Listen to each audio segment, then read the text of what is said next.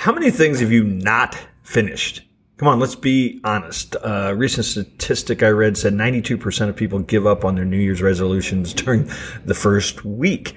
There are a lot of reasons we don't finish uh, perfectionism, rationalization, fear. We don't give ourselves the right goals and things to finish. You are going to want to listen to this episode of the Duct Tape Marketing Podcast where I visit with Jon Acuff, the author of Finish. Give yourself the gift of done. This is important listening, important topic.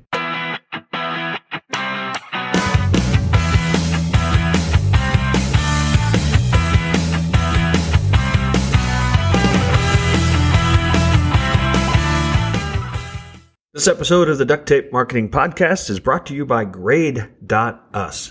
Reputation management's not something you want to mess around with. Grade.us is the tool we use with all of our clients. Hello and welcome to another episode of the Duct Tape Marketing Podcast. This is John Jantsch and my guest today is Jon Acuff. He is a New York Times best-selling author of, I think now six books. Uh, what were recently Do Over, Make Today the First Day of Your New Career, and the one we're going to talk about today, Finish give yourself the gift of done. So, Jon, thanks for joining me today. Yeah, thanks for having me. So, let's just get the statistics out of the way. Why don't people finish? Well, I mean, it is an epidemic. Um, the stat is 92% of New Year's resolutions fail, for instance. Um, I think there's a million reasons. One of them that's really interesting. My I have a 14 year old daughter, so she's in the eighth grade, and she's and she knows I'm working on this finish project. Obviously, it's kind of been the thing I've done for the last two years. And she said, "Dad, there's a poster at school that says it's not the finish line that matters; it's having the courage to start."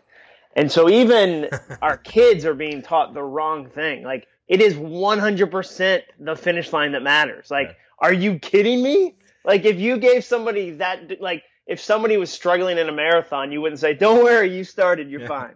Mile uh, one, or, woohoo! Yeah, mile four is really the most important mile. You'd be like, "No, it's not." Like mile twenty six point one to twenty six point two is. So I think culturally, part of the problem is that we romanticize the power and importance of the start, and we never talk about the finish. You know, it's funny that I have read a statistic that said that, that more people drop out of a marathon, using your example, at mile 20.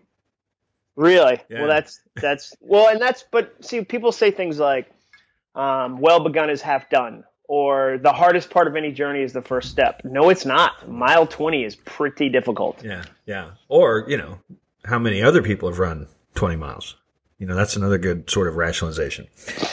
So one of the things that uh, comes up early in the book and is a recurring theme, and it's actually one that I kind of scratched. I mean, I, I agreed with every word of the book, but I did find myself scratching my head at this a little bit that really the culprit that you point out often is perfectionism. And, you know, I, I you know, I'm guilty of not finishing things, but I don't think I suffer from perfectionism. I usually, I usually don't finish something because I get bored. So I'm sure you're going to like whack me across the head and tell me something. Different. No, I mean, I don't think everybody who doesn't finish is because they're a perfectionist. I just think the majority of people, like, here's an example. We, you know, the book tried to attack common myths about goal setting that just aren't true. Yeah. One of them is reach for the moon because even if you'll fail, you'll land amongst the stars. Yeah, right. And so the thought is like, even if I only make it to mile 20, I'm super happy.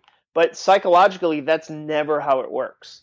So perfectionism comes in and says grade on a pass fail basis. So you either did 100% or it was 0 So that's, you know, people sometimes hear perfectionist and they think, oh, I'm not type A or I'm not detailed, gotcha. I'm not organized. That's a very narrow definition of perfectionism. Perfectionism also says to the person that wants to run five miles a day, you don't, you only have time for three. Don't even run one because it doesn't count. Yeah. Yeah. So I would argue, you know, if you and I had coffee, there's probably some degree of that somewhere in your life, but like when you define perfectionism as type A, super yeah. clean, super neat, then like I'm not that way either. Yeah. Oh. Yeah. So I I dug up some Amazon stats and you know now that the Kindle books are out there and they can lurk and know exactly what we're reading and how far we're reading, 77% of people don't finish uh, books that they start. Um, and, and 98% if it's Moby Dick. so, yeah. Um, Now, my wife is the opposite of that. I mean, even if she's like 10 pages in and is like, I hate this book, she's gonna finish it. And I'm like, ah, I, if I don't like it, I'm, you know, I'm getting, I'm getting rid of it. But to some degree, I felt in reading your book that I had to finish it. because well, good. What good. kind of loser doesn't finish a book called Finish? I know, I know, right? That's almost good. cheating. It's almost That's cheating. Positive peer pressure, then. That's fantastic. So one of the um, one of the first interesting kind of counterintuitive thoughts uh, in this book is this idea of cutting your goals in half. So um, tell me why you think that's not only good advice, but you know one of the reasons that people don't finish.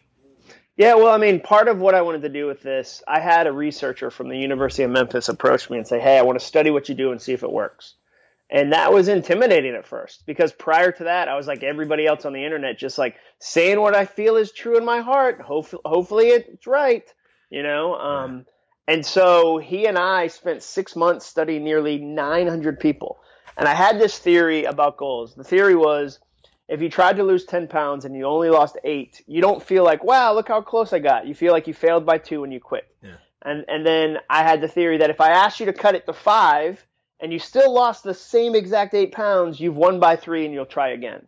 So we asked people in the middle of this goal setting challenge to cut their goals in half, and they were 63% more successful. Yeah. Now, when you're looking for an up or an advantage, you're looking for 5%, 10%. So 63 is staggering. Yeah. But it's not it's more indicative of that we we do things too big.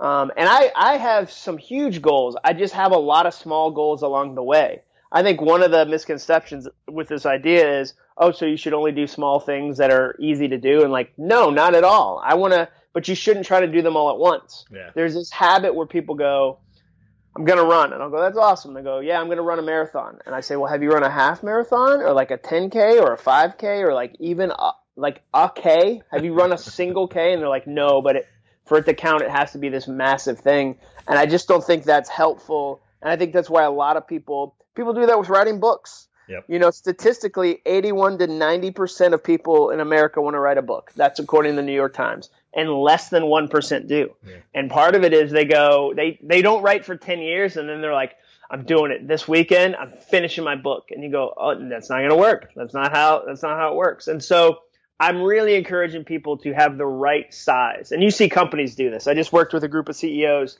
and um, one of them was saying, yeah, we've got this person who's going to become the CEO at our company in a year and he's already come out with this statement about how we're going to double revenue in the next two years, and we haven't done that in 30 years. Mm.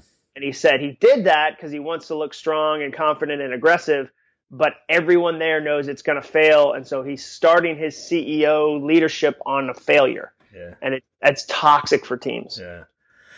So a friend of mine owns a bar, and he has a, a a run every year, and it is a 0.1k. You basically run across the parking lot. Um, there you go. And uh, so you might want to put, you know, suggest some of your folks start there. That's a great starting point. I bet. Does he have a sticker? Because that'd be great. I'm sure. I'm sure he does. Uh, there's a T-shirt. I know that for sure. Nice. Um, all right. Another concept that I thought was really interesting, and we all can relate to this. You know, you start the big diet, and 10 days in, you're doing great, and then you just like lose it one day and eat pizza, and then you're like, oh, screw it. You know, why go back? So day after perfect. Yeah, well, again, it gets back to this idea of how it's going to be. So it's the concept of, you know, I, I have a nine day streak going, I have a five day streak, and then the minute I fail, the whole thing. I'm, I'm, you know, it's it's kind of like I ate a French fry, so I might as well eat a thousand, um, and which is really really easy to do. And so I'd much rather know that ahead of time, not be surprised by the imperfection, but say, okay, yeah, it didn't, it didn't work, and that's okay um, and and here we go. You know, I'm gonna I'm gonna start again. I think most goals are a pattern of a thousand different starts and going, mm. okay, like fell off. Let me let me try again. Okay, got this. Let me try again. And I don't think that's failure. I think that's that's the reality of it. So wh- rather than be surprised, I'd want you to keep going. I mean, and there's days where I have a goal and I like I do great on it, and then there's other days where like I eat queso and that's like I don't know any diet that's like more queso. um, and so, but you still have to, you know, you have to pick it back up. But that gets back to that all or nothing kind of mentality of I'm going to do it, I'm going to do it. And I meet so many people that say, you know, I missed one day and that rolled into a month. And that, and you'd think mathematically, like, that's dumb. No way that happens. But everybody has a story like that. Sure. So a couple of the most enjoyable, at least laughable moments in the book for me is when you kind of started rambling about your kids and using them as examples, or in some cases, just using it as an excuse to write funny dad stuff. Um, and, and I have four daughters and I, I actually used to write a column for, uh, the local paper, the Kansas City Star, and it was just kind of supposed to be funny, you know, parent kid stuff. Did you, um, you've written enough books now that you probably have a lot of license, but uh, this is a sort of a author asking this question. Uh, did your editor push back on any of those? Uh, because of the nature of my kids? Nah, just more because they, you, you know, they they weren't all, always in here. I'm getting going to get myself in trouble here, but as an author, you know, they weren't always the same tone of the book. They were really almost stand up comedy, uh, which I absolutely loved. Um, but I was curious if that uh, if that was a, even a conversation. No, I would say they wanted me to go harder. Yeah. Okay. Um, they, I mean, I think. I, I honestly think this is the best book I've written, and I think it's the funniest. It is a um, it because like yeah. the the Apple computer riff, yeah, that is a that's a stand up comedy bit yeah. about like where do you even buy things in there? Like they got rid of registers. Like I was good with registers. We've had a hundred year streak of registers. like why? Like that was fine with me. Um, and so like no, those are the things I like doing that riff. I think you know you get it as a communicator, as a as an idea guy. You find your niche, and then you kind of have fun in it. And I know my niche. I'll never be as smart as a lot of authors, um, but a lot of business authors won't be as funny as me. Well, so and my, so that's my, where I try to live. Yeah. So my wife wrote read this book, and I mean, true. You know, I get stacks and stacks of books every week, and she rarely is interested in them. And she read the entire book, and she said that was one of the best business books you know I've seen, and I think she was including mine in, in that. Um, and and you know, I think it. I think that that uh, ability to have humor and still teach is really a gift. Yeah, I, and it's it's how it's how I was raised. You know, I always tell people like that's that's kind of, I you know, it's it's from my dad. But I, I would say this: yesterday, I got into the car with my eighth grade daughter to go out to her sister's cross country meet, and she's like, "Hey, can we listen to, to a comedian?" And so I was like, "Sure." So we listened to Nate Bargatze on the drive over to the event, and so I think that's part of my like one of my favorite things of parenting is when you get to an age where you can do stuff like that, sure. where they have the the self awareness, they have the intelligence, and you get to have that kind of fun with them. That's really enjoyable. Another great um, back to the book. Another great uh, concept. I think, and we've all been guilty of this because I mean, if you're if you're set a goal or you're trying to create a new healthy habit, you're kind of cramming something into what you've already got going. And so this idea of choosing what to bomb, you can't do it all. And I think that's uh, clearly a mistake a lot of people make is I'm going to run a marathon, which is not going to take me like five hours on a Saturday and nothing else is going to suffer. Yeah, that isn't that a funny the, the belief. Um, and the reality is nobody listening to this right now is like, oh, I hope hope there's a lot for me to do because I'm so I have so much free time. Like I'm tired of being on my yacht.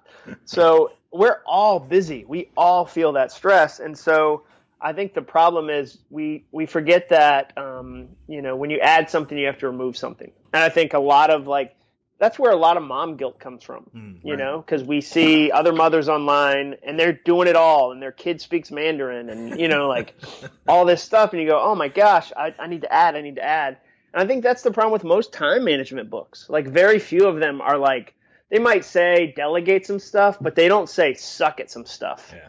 Um, and that's where I tried to go a little harder and a little more aggressive is to come out and say like your yard is going to look terrible when you have toddlers, and that's fine. Or you know, like some other part your your exercise won't. You know, I I put that in there. Shonda Rhimes, who just signed a huge deal with Netflix. Mm. You know, does the show Scandal, and she said when I'm running a show, I don't get to run much. Like, and that's not so you have two options. You can ahead of time go, I'm not going to care about this thing on purpose, or you can try to do it all and feel shame in the middle. And shame always stops. It never, it never propels you forward. Yeah, and I wonder how often that derails the goals too, or the, the path towards the goal is you, you know, you just get exhausted. Oh yeah, well, and that and I think that's part of it. And there's, you know, it is popular in our culture to say like, always hustle, sleep when you're dead, you know, all that kind of stuff. And that's not that's never been my style. Yeah. Um, and I think there's definitely busy times, and I, you know, there's seasons where I, I you know, I'm going to travel a ton this fall, like, but I won't, you know, I won't in December. Um, and I just said no to something in um, November. So like, yeah, there's there's times for it, but I don't the hustle till you fall. It means you fell. Yeah. That doesn't sound like much fun, if you ask me. Nope. So one of the things I was really happy to see you point out, I, th- I work with a lot of business owners, and and you know, as a business grows, you know, their objectives change, their goals change, and it's it's almost a you know, it's almost a cruel trick. You know, the horizon keeps moving away as you move towards it. And, and I think a lot of times, uh, what they fail to do is turn around and look how far they've come. And, and I, I love your chapter on using data, you know, to kind of look back at how far you've come. Yeah, I think, I think it's just honest. Yeah. Um, I think, you know, starting a business, running a business, being an entrepreneur, all these things, um, I think that it's it's all just data. And if you'll listen to your emotions, your emotions sometimes don't tell you the truth. And so, you know, the example I put in there, um, or there's, I mean, there's a million examples where somebody said, like the one I gave was, we did a big launch. I've, I've got courses I sell, you know, to help people work on their goals. And I had an idea in my head. It was going to be huge because I'm still a sucker for the promise of the internet. And it was super small and I was bummed out. And my, my um, partner said, "Hey, remember it's always four percent, and it was four percent today, and it was four percent last time. And without that data, I just get to feel like yeah. a failure. Yeah. But with the data, I get to go, oh, that's right. I still want to change it. I want to grow it, but oh, that's right. I mean, I just had this moment. My daughter um, has a private Instagram account, and she has now a public like um, photography one. And I never talk about them just because I want to give her some time to kind of figure herself out before I send over an audience, but she said, Dad, I put a story in my Instagram stories about my new account and asked people to follow it, and 100 people looked at it, and only one followed it. And I was like, Welcome to social media. and, and so, but I get to tell her my data. And so the problem, you know, which I talk about in the book, is we don't like the reality. So, like, we hate that restaurants in some states are required by law to put the calories on because I don't want to know them. Like, ignorance is bliss. But I really think in the long run, data serves you so well. Hey, as I mentioned at the beginning of the show, this episode is brought to you by grade.us. That's grade.us. Uh, this is a tool that we use with all of our clients for reputation management. It works so well to build a review funnel, getting those reviews on places like Google Plus and Yelp and industry review sites. So, so important today, both for SEO and certainly for social proof. Reviews, ratings, your reputation depends on it. Why not use a tool that makes it as easy as possible for those raving fans to give you the reviews in the places that you need it? Check it out at grade.us slash DT. Another component that, uh, and I, you know, I've seen this in my own, and I think it's true of, you know, pretty much anybody who starts a business, uh, let alone trying to achieve a goal. And that's the, the role of fun that, that if there's not something that you enjoy about what you're doing, you're probably not going to stick with it. Yeah, I think that was the biggest surprise of the book for me um, was the ROI of fun. Because I think sometimes teams or companies go, we're not Google. We don't have a water slide in a lobby. We can't be fun. Or we're like, what we do isn't naturally fun, so therefore we are not fun. But that's not the point. The the principle is to make it fun. Fun takes you being deliberate. And so I was really encouraged to see that there's statistical data that applies to here's what happens if you have fun. And it's just intuitive. I mean, you do things that you like when you enjoy something, you'll naturally do it more than you would otherwise. Um, when you don't do something, it's like pulling teeth, and you'll find a million different reasons not to do it so yeah, it was. I was excited to go. Wow, this gives me some ammo to go talk to companies and say, hey, I'm, it's not just me being silly or goofy. Like I'm not talking about whimsy necessarily. I'm talking about being deliberate about fun. Yeah, and I, you know, a lot of times in marketing, you know, companies will ask, well, what social media platform should we be on? And, and there are some instances where, well, gosh, where do your customers hang out? But there are also instances where I've had people say, well, I, I love Pinterest, but I think Facebook's dumb. And it's like, well, go play on Facebook then. or I mean, go play on it on Pinterest then, because if you enjoy it, you'll actually probably stick with it. You'll actually be there. Yeah, that's the, for, for me with that, like, you know, to your audience, I always, when people ask me, like, okay, I've got a hundred dollars, where should I invest it? Right. I always say email. Like, it's still the one that, like, man, I love email. Um, and I, I, if you ask me biggest marketing mistake I made the last 10 years, I would say not focusing enough on email. Yeah. Like without, without, well, I, you know, the example I, like one of the examples I use is I've heard people say, many friends have told me, yeah, I took three months off of Facebook. Or yeah, like I only check Twitter once a week. I've never heard somebody say that about email. Yeah. I've never heard somebody say, ah, I took four months off of email. Like, no, you didn't, because you don't know anything then. Like your kid's school stuff, your work. So I'm just such a fan of email now. So one of the the the factors I think that plays a huge role in this, as far as I'm concerned, and and you know, it really comes down to fear. You talk about hiding places and and um, I can't remember the other term you used. It's essentially rationalization. but uh, um, you know what? So, like some people talk about fear of success, you know, being as bad as fear of failure. I mean, what role does that come into achieving or finishing goals? I think it plays a huge role. Um, and if you don't ever struggle with it, it sounds like crazy talk. Like yeah. if you've never had it, it sounds like fear of enjoying life. Um, but it happens for a number of reasons. One, like it could happen because you had weird information from your parents. Right. Like maybe you had a mom that when you know when she'd see a nice car or when she'd walk down the street and see a nice house would say must be nice, and there was this some sense of like like they're they have a different life than we do. Or my friend who's really successful, his mom used to always say the only way they could have a house that big is they're doing something illegal. Yeah. And he eventually had to say like, "Mom, that's that doesn't make any sense." Like, but you know, she probably inherited that from her mom. Now, in the South where I live, the Bible Belt, people add a religious element to that. Right. So there's a, you know, I had a friend the other day say, "That CEO makes 20 million dollars a year. How do you think he sleeps at night?" And I wanted to say probably on like Hungarian down pillow pillows, like probably pretty nice. But he had established a secret rule in his life that Five million is okay, but ten million, that's where it's sinful. Um, I had a uh, musician in Nashville, a Christian musician, say, if you drive a seventy-five thousand dollar suburban, people say, "Good for you. It's a good family car." If you buy a seventy-five thousand dollar BMW, they say, "Oh, Jesus could use that money." So it's interesting what hangups we bring into the success conversation. The other thing is that then it creates expectation. I have a friend, she's a brilliant public speaker. She doesn't like to do it a lot because once people find out she's good, they expect it. She'd rather show up and surprise you yeah. than have the reputation of being really good and not be able to live up to it. So there's a lot of those factors. Well, I always saw it the other way around. Once I had a best selling book, I didn't have to be good anymore. It was awesome. Yeah, you just got to coast on all the money authors make. Sure. Exactly. So the the last chapter, of course, final fears of perfection, and and kind of what like happens if you're going to actually achieve the goal. And I, in my earliest part of my career, earliest part of my business, I worked on a lot of political campaigns. And I distinctly remember sort of a, an air of depression, you know, after a campaign was over. Cause I mean, talk about a goal. It's like, it's, it's a deadline. It's done, yep. right? It's done. Win or lose, it's done.